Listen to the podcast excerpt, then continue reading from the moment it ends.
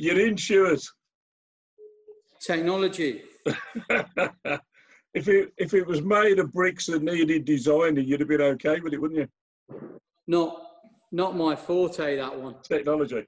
Okay, so uh, we're, we're five or six minutes into it, Stuart.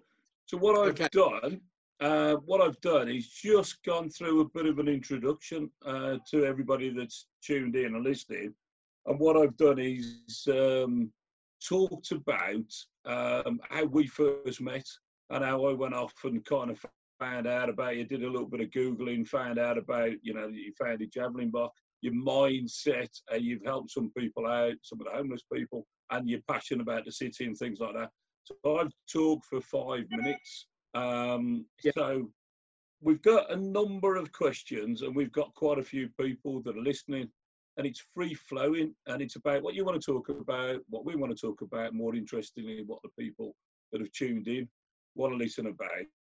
So I'm going to start you off by saying, do you want to just give us a few moments about, you know, your child, your upbringing, and I'm keen to understand why you have such a passion for design, architecture, and things like that. Um, well, I was born down the road in Coventry, May 27th, 1970. So I've only just turned 50. So I'm 50 years young, I guess, uh, a couple of weeks Yeah. ago. Didn't have the best party, obviously. Yeah. Um, my father was an engineer, uh, car engineer at the, at the Standard. He used to build all the bays for the spray, the cars to be sprayed and all of that back in the day. Um, he, when we when we were very young, he bought a plot of land and built his own house in Coventry, uh, and then went and restored another house just outside in between Coventry and Rugby. I guess. So I grew up with that, um, and I suppose it's followed me. It followed me all the way through, really.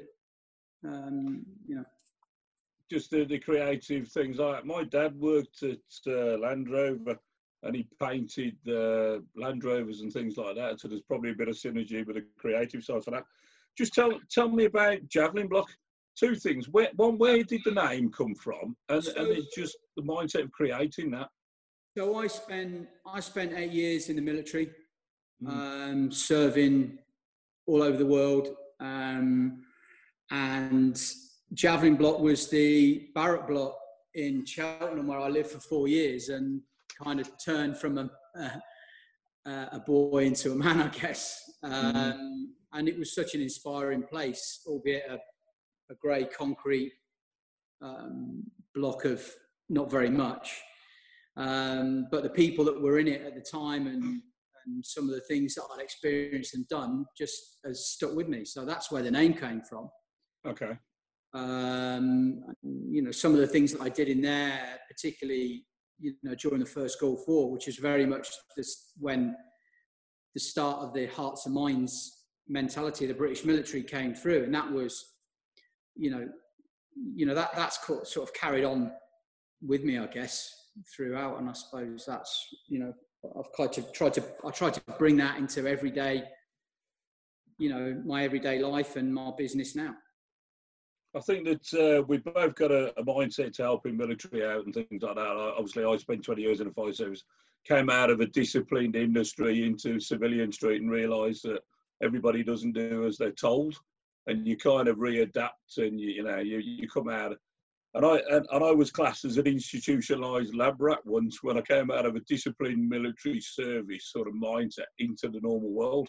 So how did you transition? How did you find that? Um, not too bad, really. I, I, I think because I, I've done eight years rather than 20, 20 some odd years, I'm glad that I left when I did. Okay. I realized I'd experienced enough.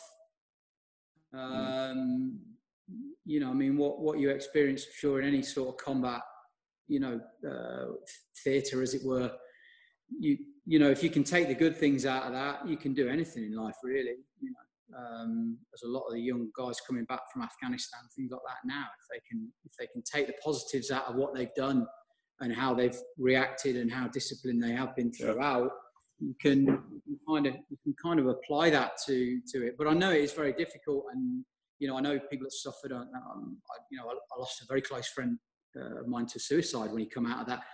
But you know, that's you know that that's something that we uh, we're starting to address and need to address. But that's a whole mm. different topic. yeah, it is, and I mean we can talk. Uh, I mean, let, let, let, let's go back to to javelin block.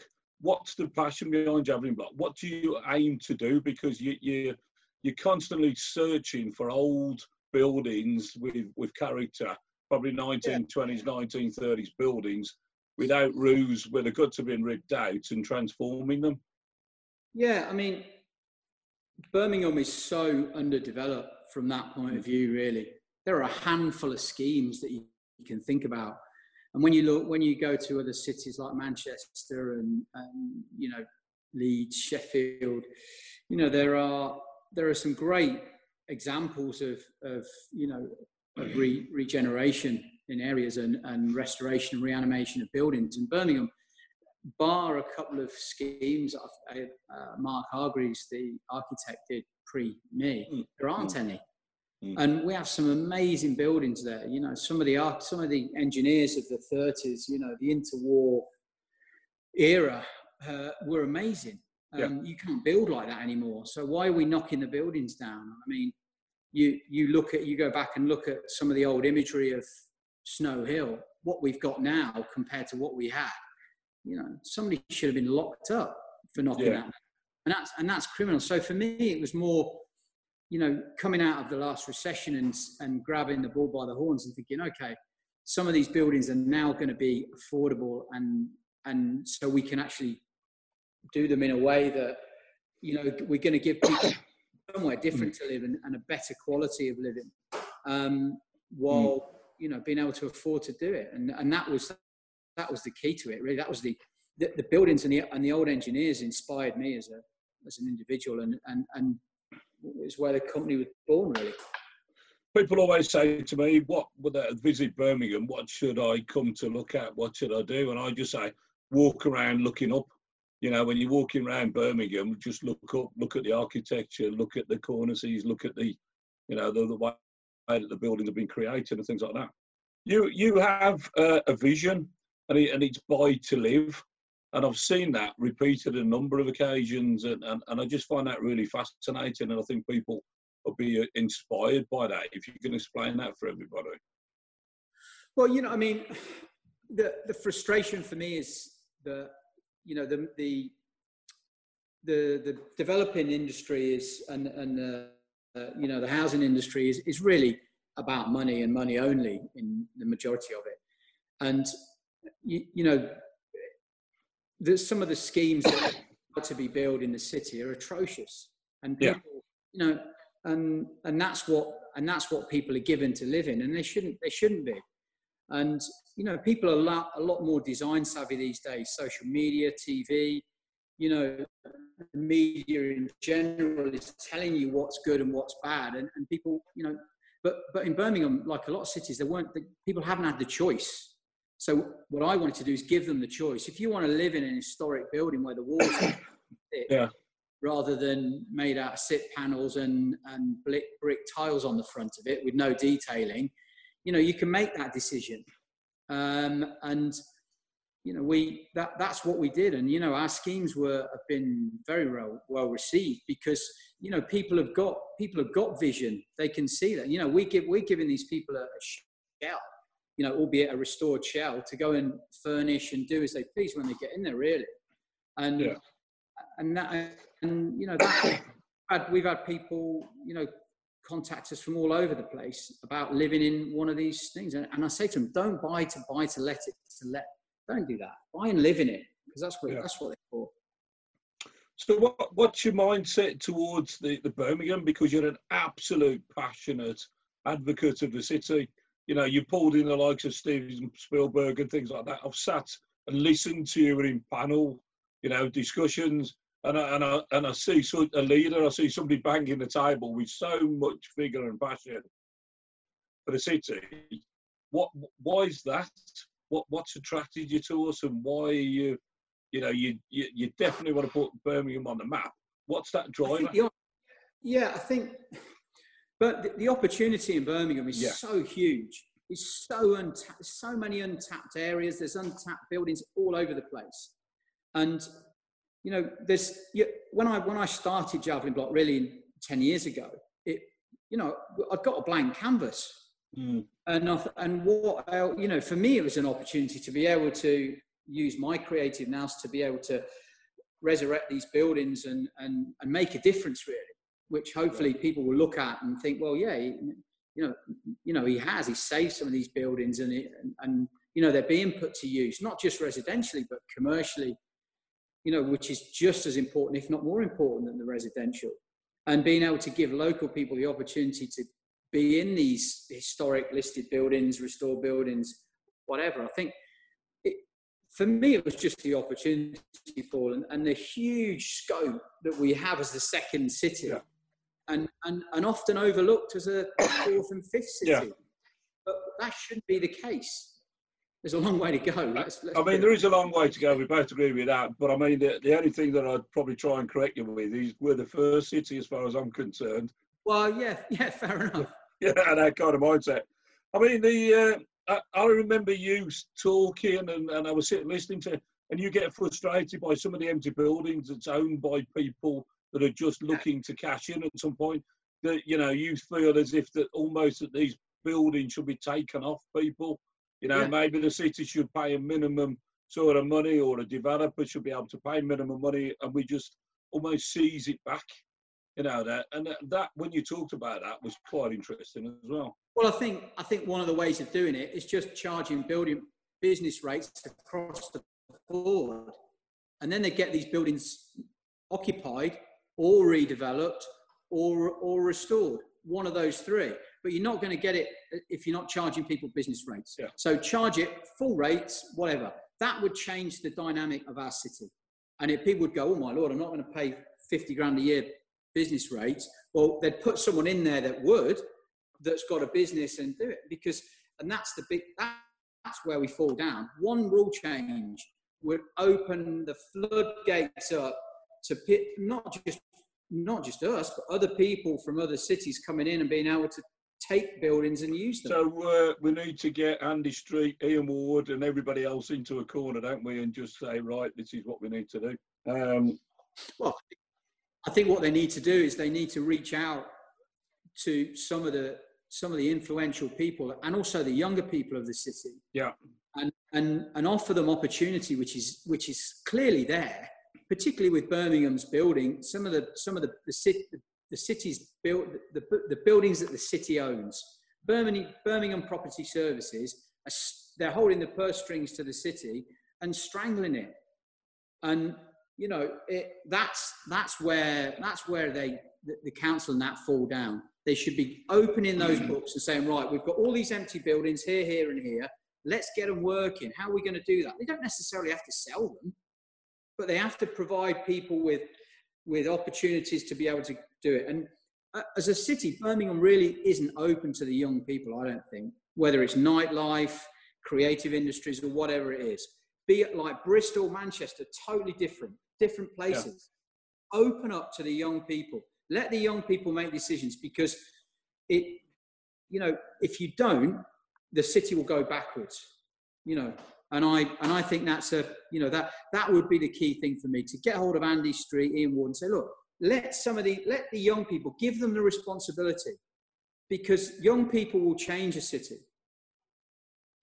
So I think we put these, uh, we draw up a list of candidates, list of people, and we put them in a room, and me and you, we speak to them, and we see what we can do. Put them in front of a live audience. We'll take that one away from there.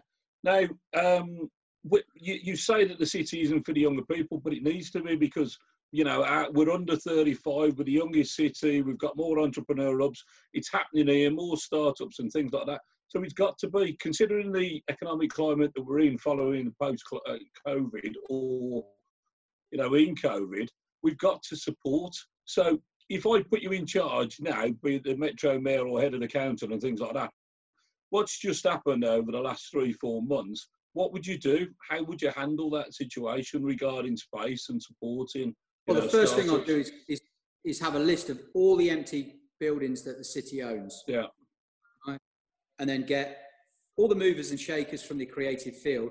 And and get them into those buildings, get them working on on on some rent because some rent's yeah. better than no rent. Yeah. You know, and then and then try and form, and that's how you form communities. That's what we did with Javelin Block in the, the lower end of the Jewellery Quarter, where there was nothing ten years ago. There was no, there was nothing there, and mm. now that's where people want to go to. Well, that's fine, but it's a minute entity of what the city own. There's loads of areas that are just so untapped. Brilliant. Could, you know. Yeah, brilliant. They're just moving on slightly there's somebody called Steven Spielberg that a few people listening might may or may not have heard of him. Now he's been a guest of yours on a, on a few occasions. You brought him into Birmingham, and you know, and he's filmed in Birmingham. What what was his mindset about Birmingham, and how did you get him on the hook to bring him in? What what he wanted was he wanted a post um, apocalyptic type of area that you know, with some of the buildings that were that were done undone and then could be all undone. Yeah. Um, and he, you know, he re- he chose he chose Water Street and Livery Street, which is where a lot of my things have been, um, just from a film, uh, j- just to film some scapes of some car chases. But that was the original thought, and then they walked away from it because they needed a studio. And somebody that I knew at Warner Brothers had said, "Hey, they're on about coming to Birmingham," and I and I took them to my home office, the compound as you've you've explained to people yeah, already. And um, the guy the guy walked in and, and sort of said, "Well, okay, maybe this," and then then next thing I know, Spielberg had sent his um, his housekeeper from Los Angeles over to come and meet me. And then they re- then they realised that was where they were going to set up this hub and do the whole filming of the van for the Ready Player One inside that, and he was going to use it as his office screening room and what have you for eight nine days. So once I was interviewed by security, and then and then her, and then subsequently him, and, and they were like, "This is amazing." And then I opened up some of the other areas that they hadn't thought about, and what um you know some of the other buildings, and then it just went from there and grew, and then you know with obviously Cindy with the Birmingham Film Council being you know, on the ball as she is, she, you know, it all tied up and worked together. And, you know, it was an amazing experience. Somebody you would never think you'd have in your front room. Yeah, there's no better than that, is there? So, what no. what's he like as a person? How did you find him? You know, yeah, he's been incredibly sort of humble um, as an individual. You know, for me, he came to find me every morning, make sure everything was all right, had a cup of tea, introduced him to porridge, um, and he and, and it, yeah, it was great. I mean, at the end of every night, what they'd film, we've got a screen room in the compound in the basement there, and uh, mm. he took me. You know, I sat there one night myself and three Oscar winners watching five minutes of filming that they'd done in the day, and you know, he didn't have to do that. No, but, no, but but you know, I mean, and and and, and at the end, he, he came and thanked me and um, and and and just sort of said, "Hey, look, we this has been great for us.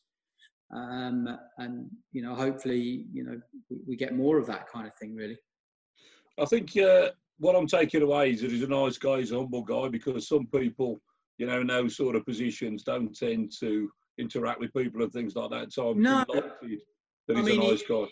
He, he really he, he, did take an interest in what I was doing, and I, I you know I was mm. showing him some of the other projects that we were working on at the time, like Comic Works, and he yeah. He went through that, and then one afternoon he, he called me over and he and he got somebody on FaceTime in the afternoon, and he was yeah. showing him the compound and how it was, and then he put me on FaceTime, and it was um, it was George Lucas. Wow. so George Lucas is building a similar thing that, to what we've done with the compound in just outside Los Angeles, where he's actually yeah. moving to. Yeah. And uh, he was saying, "Oh, you should get this guy over to do that for you." And stuff like that. It was just quite interesting. In, it, it, doesn't get a, it's surreal, isn't it, when you get to people like that? Yeah. So, oh, yeah. We'll uh, we'll ask you at the end of this whether you know anything that, that nobody else knows about him. So we'll give you an opportunity to kind of subliminally think about that, and I'll come back to that. All right. So you, you you have an interest as well. You're quite renowned for your art, and you've got an eye for art, your interests and things like that. You saw that mural that we created with a street artist you know, uh, in Digbeth and everything else like that. I sent you an email, and that's gone Mm. viral. Graffiti art, street art is really where you know a lot of interest in Birmingham. We're starting to put ourselves on the map with that.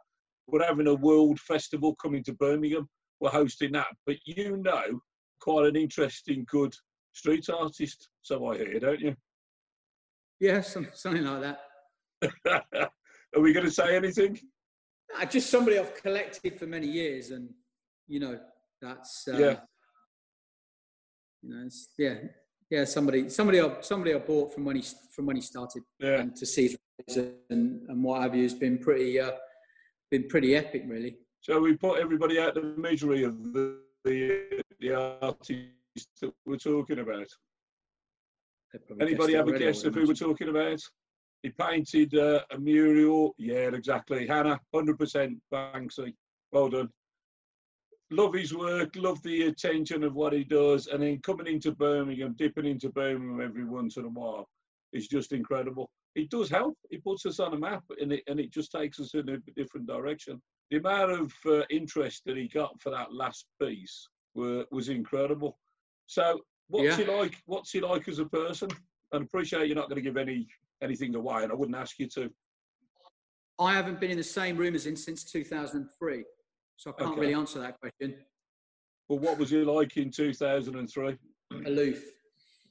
Was he? And that- so that character that he portrays is exactly him. That's it. Okay, and, and how do we attract these type of people to come back into Birmingham? Well, I mean, you, you he's a one-off, so there aren't any, there isn't anyone like him anyway, Yeah, because he runs a whole different ship to everybody else.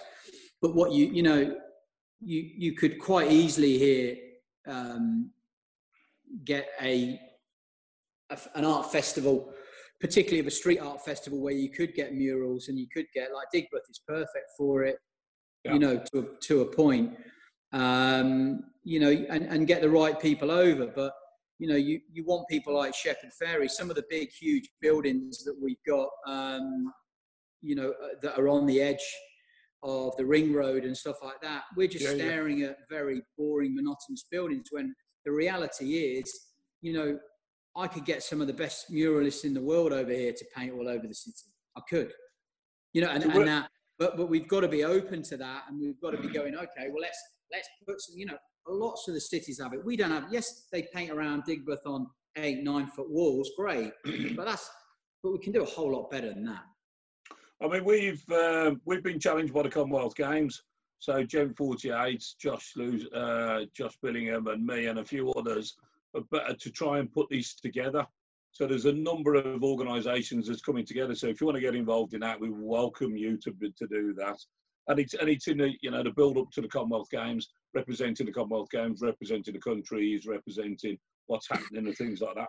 But anyway, back to you. I've been teasing you enough about your famous contacts and things like that, and I'm sure people will find that interesting. I've just what what's what's in the future for you? So let let's fly. Now you're 50 years of age, so you're a senior statesman now, so you've attained that sort of level. 25 years time, you know, when you're still working, because I think you're that type of character. You're looking back. What will you have created for Birmingham? What will have happened and changed under your control? Um, good question. I don't. I don't know the answer to that. really, I generally don't. I, I hope that you know. I'm pretty sure most of the buildings that we've restored and, and what have you will still be there, and there'll be some kind of legacy, if that's what you want to call it, with that. But for me, it's more about what we do with other people subconsciously you know, we get a lot of emails and people saying, "Hey, love what you do. You know, where can I get this from? Where can I get that? How do we do that?" And you know, most of the stuff that we do is is made locally. Ne- nearly all of it. All the anyone that's making it, whether it's a whether it's a metal balustrade or anything, or even something like this. These these guys make the door handles for for the new project. I mean, look at those; they're beautiful Yeah, they're, yeah. they're made they're made in Hockley, and you know, I mean, look, is that the best looking toilet brush you've ever seen? Incredible. You know, so it's but, but it's people quality. like I hope that what you know what we're doing. My metalwork guy that was going out of business when I first met him ten years ago now employs three or four people, and he's and he's and he's so busy, and that's hopefully what what we can leave and what and what goes forward. Leave us a, success, a, you know, succession of successful businesses and buildings that will, yes, we'll have our name on them or have had our name because we've done them, but are still there, you know. Okay, so it, look, looking at the city, the, the city's changing. HS2's coming. The axis of the city, I would say, is around Colmore Row. With HS2 coming to the city, the axis of the city is going to move. It's it's going to swing towards, you know, down there, Curzon Street and by BCU and things like that. How's that going to affect the city? How is the, you know, the, the congestion or the sorry, the emissions and um, and moving vehicles out of the city going to affect the city and things like that? As a planner, as a designer, and an architectural sort of genius, what what what's the opportunities with that?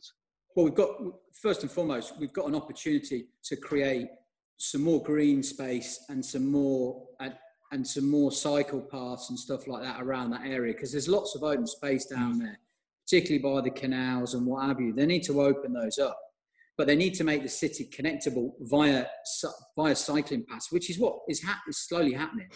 But really, and and you know, focus on the the buildings that matter and focus on people because without people, you've got nothing. You take Amsterdam, for instance, you know, every building there is scrutinized to a point that, and, and the whole of that city works so well. When you, if you look at it on paper, it'd be a nightmare, but actually it works.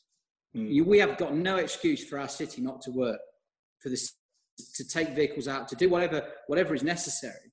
But there's no excuse. We've got a blank canvas. So the people that are, are, are looking at it need to really look at it closely and follow the lead of some of these other cities? I think that uh, so we've got more waterways than Venice is that old catchphrase, and, I, and I'm yet to have that anybody to prove that or disprove it. So the, we've got 22 miles of waterways. The Commonwealth Games are going to use that as the main routes and thoroughfares from the uh, the different venues. So you'll yeah. be able to go from Gas Street Base and all the way down to Alexander Stadium. Clearly, 100 yards either side of the mailbox, it looks beautiful go any further than that, and it's pretty torrid and it's pretty, you know, pretty rough, disgusting. All of that's going to be cleaned up, but we're we're challenging the council. It's got to be illuminated, and and you know the, the surfaces have got to be there. Just because you know there's a path, pedestrians and bikes don't always get on, and things like that. So it's got to be developed. Andy Street seems to be keen on this, but I don't know whether that's just, just an election point and whether something we want to hear or whether it's going to really happen. So I was sitting there and I was just saying, we've got to hand it over to the people. We've got to hand it over to a bit of a task force that's got, you know, governmental or council sort of rights powers and start cleaning this up. What, what do you think, you know, what are your thoughts around, you know, what we do and how we do things? Walkways, canals, waterways. Birmingham was built on waterways. How do we incorporate that into the future? Well, I think you know, particularly after what's been what's happened recently with COVID and, and what have you, the you know walkways and cycle paths are going to be more are going to be more and more sought after. You know, people want it. People, you know, once they realise that walking walking two miles to work rather than getting the, getting in the car is a better option, why why wouldn't you? You know, why, yeah. why wouldn't you go? Why wouldn't you walk from Harborne into the city every day? If that's what if that's what you do. And I, I just think it's vital. But I, I think the, the, there's a job to do to make it safe, illuminated, and, and just comfortable, isn't it? Yeah. So there, there is some work to do there. I tell you what I found really interesting is the, the, the impact of the Commonwealth Games on on the city. So we're going to be on, you know, the, the, the epicenter of the universe for albeit a few weeks and things like that. But after that, so if you had a hand and involvement in the building of the Commonwealth Games, what would the legacy be for the city? And I'm not just talking about sporting arenas. What would you try and incorporate in that? Well, public art, I think, is is something we're lacking, and certainly okay. isn't promoted, regardless of what art we have around the city. No one really takes that much interest in it. I think it's trying to encourage, you know, everybody to take note what's there. And I, I think you're right, the stadiums are what they are, and this, that, and the other. But it's also what happens around the Commonwealth Games. That's the most important thing. How do we incorporate, you know, some of some of what's going on in some of the, you know, the, the creative areas within within the Commonwealth Games. So how do we make sure that people go to the Ikon gallery? Where do, why, uh, you know, they, they've also got to go and experience things like Digbeth dining and things like that. And these should all be, you know, and I hope that the city does grab hold of people like that, or whether it's some of the some of the pubs like, you know, the Hare and Hounds at King's Heath, pull yeah. those individuals in and let let them have a little space there or whatever it might be. I don't know because I'm not I'm not privy to what's happening up there, but I would gather all the local, you know, all the people that have made the city work over the last 20 years, you know, and give them a space there. Don't charge them, just put them up there. Let people know that they're from Birmingham, you know. T- I, I, uh, uh, uh, and I tell you what, I uh, so Birmingham's reputation is canals, waterways. We get that. We're, we're, the, we're the reputation of a thousand trades. We get that. All of that's been worn out. But actually, you know, you want to sit there and you you want to go almost create like the ten wonders of Birmingham. So when people come to Birmingham, all of these people are going to come from across the Commonwealth, and they go, "What do I need to do?" Obviously, I commented about walk around, look up, you know, that sort of stuff, because Birmingham people walk up with their heads held up high anyway. Don't know whether that's the architecture or just our positive nature. But if we were going to create the you know the ten wonders of Birmingham and talk about the ten wonders of Birmingham. What are they? What would you think? And well, I, I don't think you look at it that way. I think what you look at is trying to give Birmingham an identity because I don't think it's got one. Okay. And I think I think that's what that's you know that's really what needs looking at. What is the identity of this city? How is it portrayed? You know, everywhere else? How, how do they look at it? And, and, and, and how, how can we attract those other things there? If you go right back to you talking about the filming, you know, we talked about, you know, you, you talk about like states like Michigan, where they just opened up and went, do you know what? You, you get a tax break if you film in Michigan. Now, I know we don't have separate tax um, jurisdictions in this country, but what we do have is authorities that can say, do you know what? You can use that car park and we're not going to charge you for it or we can make it very easy to get passes around the around the city because trying to film in London at the minute is, is impossible. So why don't we say, well, you don't have to film in London, you can come to Birmingham. But that's just not filming, that's everything else. If yeah. we make things easier for the creative industries to come, businesses will follow. You know, and then businesses will open up and people will be inspired. Now we're going to go to some of the uh, some of the questions so we've got Amy. Do all of your projects centered around a main theme, be it physical or impactfully? If you could summarize all of your product, uh, projects, what would you say? What, uh, what is Javelin Block's identity? I think we've done the identity, but do you have the, all of your buildings around a central theme? Well, the, the, first, the, the, main theme is to give the buildings their integrity back. Mm. That's that's that's how we start. So if that's re- if that's putting things back in that were taken out, yeah. or stripping things out that shouldn't be in, that's the basis of it. You know the, you know it's not rocket science. It really is. If you pick the right building that was that was engineered by the right engineers, you, you, you your building's already there. Fascinating. Now you spent some time in America. What hmm. was you doing in America, and, and what did you take from America? I, I want to, my daughter lives there. Oh, okay. In New York. Right. So yeah. So um, yeah, a lot of it. I mean, you can say, you know, places like Soho in New York. If you look back at them during in the eighties, you know, I've visited there ever since I was a kid. So you you you look at Soho there, and you walk into you walked into a loft in 1984 in Soho, and then you walked in you walked into the same loft now. Apart from the kitchen appliances, the the bones of that apartment would be would be as good as they were then and that's kind of my inspiration that i took really to some of these buildings like the rifle maker building viceroy house you know yeah. all of those buildings that i've done around the Jewellery Quarter they are um, you know they're you know the, the principles of the new york loft it remains the same, remains within them. But like I say to people, actually, they're Birmingham lofts. They're not New York lofts because some yeah. of these buildings are, are old, that I'm doing are older than the ones in New York. So the reality is, the loft apartment, if someone would have done it in Birmingham, would have not been New York lofts, been Birmingham lofts. Yeah, love it. Uh, Paul Gretton's made a, a, comment question. What projects are you working on at the moment? Um, and as there is a lot of soulless tower blocks going up, what's your opinion of those? So what projects are you working on at the moment? We're working on, at the moment, we're working on Derwent House, the grade two listed building. Most people know it. It's the, um, it was the building that stretches from Water Street all the way up Livery Street to, to, to Mary Street at the top, Mary Ann Street. So it just sits right at the very, at the very top, and it goes all the way up Livery Street. So we, the the company that were in there, um, they we basically consolidated them into two buildings, and then we are we're then building a purpose-built building just outside, going towards West Brom, because the buildings that they're in, amazing as they are, were no longer fit for purpose. They can't get these bigger lorries in to get the components out. So I sat with a family that I've known since I've been working down in that area, and they said, "Look, we're ready." Um, they got messed around by a load of developers, usual stuff. And then we we're restoring the um, that well, we're restoring the facade because obviously it's grade two listed, so it's a real yeah. it's a beast of a building, but amazing from a an aesthetic point of view. It's got those huge windows, you know, six meter. Yeah, I know, I know, exactly what you're talking yeah, about. So that's that's my main my focus at the moment, and then and then I'm restoring a, a derelict Hell's Angels farm in Oxfordshire for myself. Oh, right. So you, you might be moving out of the city.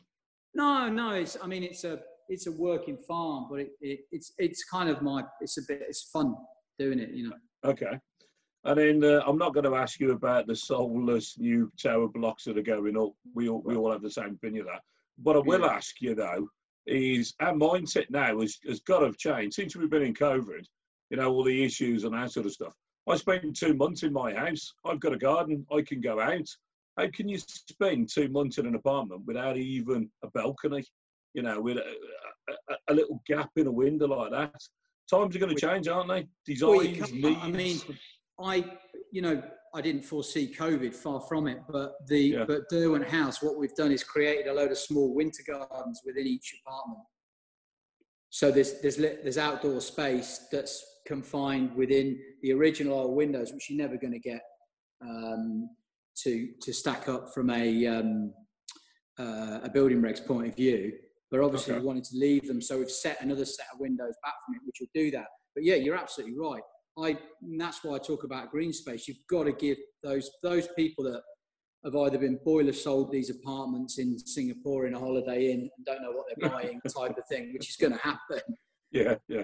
Um, you know, or people that are already in them that, that want some space. And I think that's really important. Roof decks as well. You know, the council have got to be open to being able to open roofs in a way that they can be used. Uh, I love the idea of the bees in, you know, the jewellery quarter and jewellery quarter honey and things like that. Absolutely. You can go around, you get bread that's baked in the jewellery quarter and you get honey and things like that. Question from David Kant. Um, why do, what do you find is the biggest challenge of any of the projects in regards to modern living standards? I think it's your mindset, your design mind versus you know building regs and things like that. Well, the biggest the biggest challenge is how long it takes to go through planning. Okay, that's the biggest challenge. The the building regs point of view. I mean, I, I, generally don't have a problem with, with any of the building regs. I think they're there for they're there for a reason. Okay. Uh, I mean, you know, you some of the building regs officers, you know, most of the ones that, that I've used have been very very good, and you know, they are, you know, providing they've got some common sense. Particularly with the with the older buildings, mm-hmm. you need a building regs officer that's got common sense when you're dealing with a listed building because there are elements that English heritage say you can't get rid of. Yet, you know, the building regs office says, well, you can't really have that. You know, that handrail's too low or too high, you know, but you, you don't want to leave. It's been there 100 years, so it's got to stay, you know, that kind of thing. Yeah. Yeah. You, there, there needs to be a bit of that. But mainly, the building regs, particularly after Grenfell and stuff like that, I, I have no issue with that, any of that. Good. Okay. Um, Paul Gretton, do you find it difficult to find young people with the right skill set? Uh, and I know that you, uh, Kevin Kevin Singh's quite a good friend of yours from BCU, isn't he? You do quite a bit with BCU and things like that. But do you find Yeah. it difficult to find the right people with the right skill set these days? Very.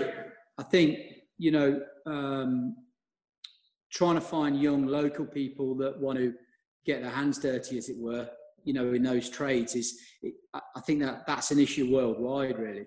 I don't, I, I- generally do. I, I think that that's Mm. been, that's been overlooked um, with the use of what we're doing now. You know, with the use of iPads and what have you. It's, you know, we, now if we're putting a steel frame within a building, it gets drawn up on a computer and somebody presses a button and the steel frame comes out at the end of a factory. So there, there is that, but you can't, you know, and I'm sure these, these are made the same, you know, using turning machines and what have you, but there are, the fact that you've got to have somebody fit that and put that in is, is, is, is yeah. there, you know, there are, there are dying trades and, and yes, absolutely, I do find it difficult, yeah. So there's, um, and I'm mindful of the time and things like that. So it's two questions. One's the last one is going to be Steven Spielberg. Tell us something that we don't know about him. But the, the, the last but one, if any building in the city you could take hold of and do anything you like with, right? Any building in the city, new or old or anything like that, what have you got your eye on and what would you do with it? God. Because I can imagine you walking around the city saying, I know what I'd do with that, and, I, and that- would definitely fit that, and so on and so on. There, there, there are absolutely loads. I thought so. There, there are absolutely there, there are so many. There's an old there's an old one on Cliveland Street down in the Gun Quarter, Yeah. and it's just been bastardised by the owners over the years, and they don't care and, and what have you. And they, they gradually stop using a floor every so often because there's too many pigeons in it until they- they'll end up on the ground floor. But that building there could just be amazing. But And what would and what would you do with it? uh, what would I do with it? I you, could do so much with it. You, there, I mean, there, there- there are. Like, I mean, one of one of the ones which really boils my brain every time I see it is the ones that the College of Food own on the corner of um, of uh, where just if you go if you where the bomb site car park is in the Jewellery Quarter when you cross the bridge or come under the subway there's a Yeah. set of buildings on the opposite side that sit on the corner there on Ludgate Hill Yeah. um, and Lionel Street. Those those are the buildings there that are amazing. They, they, they would be fantastic. I had a I had a hotelier that was going to work with me on that, and the Mm. College of Food said, "Yeah, yeah, make us an offer and we'll do something because they need restoring." That was seven or eight years ago, and you know, It just nothing- doesn't happen, does it? No, they don't. They, they won't do it, and and they and they just remain empty. And you know, now people have been breaking into them. You know, there was a fire in one a couple of years ago. I mean, come on. Yeah. I think that um, we'll certainly challenge them and things like that. Anna Floyd, the Central Methodist Hall, which is at bottom of uh, Corporation Street. Yeah, You know which one I mean? Opposite the law court. So the, the, the old Amazing. Methodist Hall. amazing. That for me is the number one building in Birmingham. Um, and I've I've been around that for donkey's years when it used to be a scouts hut in the in like the seventies and all the way up to like kind of clubs and everything else like that. It's an incredible building. What would you do with that? Well, it needs to be a hotel, really. Yeah. It that that needs to be a hotel, and I've looked at that with people. The problem is making it stack up. Mm, You know, are, are we as a city? Are we? It was a bit like when they did the St Pancras Hotel, at, you know, down by King's Cross. Yeah. You know, that was bordering on the getting knocked down, not not happening. But they managed to just make it work. Whether it runs profitably, I don't know. But the same problem is with with, with that building because I've looked at it with, No, with some with some big with some with hedge funds. I mean, the, the main point is now the axis of Birmingham is going to shift that way anyway, isn't it? So it's literally across the road from HS2. So Let's hope so. You don't know maybe- that. Yeah, maybe, maybe, you know, that kind of thing. Maybe a university can pick it up or something else like that. Now, mindful of your time, Stuart, and how busy you are, is there anything you can tell us about Steven Spielberg? If you haven't got anything, just make it up. Say with confidence, no, we believe you. Do you know what? He's at, he's actually cooler than you think. okay. He, has okay. got he wears some good trainers. Yeah. And, and he's and he's got and he and he doesn't buy cheap jeans. He, you know what I mean? He's he's quite a cool dude. Now that's interesting. And I tell you, I imagine that many, many people that were listening today would like to pick up your phone and just go through your address book, your contacts, and see who's in there and things like that. But I'm just looking at the time now. And listen, we wanted to get hold of you for a while and things like that. We bump into each other occasionally. And I've got to say, I've spoken to quite a few people, find these fascinating. The things that you talk about, your passion, your mindset, your aspirations for the city, it's quite infectious. Um, I really enjoyed today, and I know a number of people have enjoyed today. There's lots of thank yous and things like that. So, Stuart, it just me, you know, it's for me to say thanks very much on behalf of Downtown in Business for your time today. Hopefully, you'll sit and do a round table dinner with some of our members at some point, and we'll just carry yeah, on talking sure, yeah. about some of the stuff that you do, and then maybe we'll get you on film one day. You know, we've seen some of the stuff that you've done on film, and that's even as creative as your buildings. So I'd like to get involved in that. Just want to say genuinely thank you very much for your time. All right. Thank you. Thank you. Cheers. Bye. Thank you. Bye bye. Okay. Bye.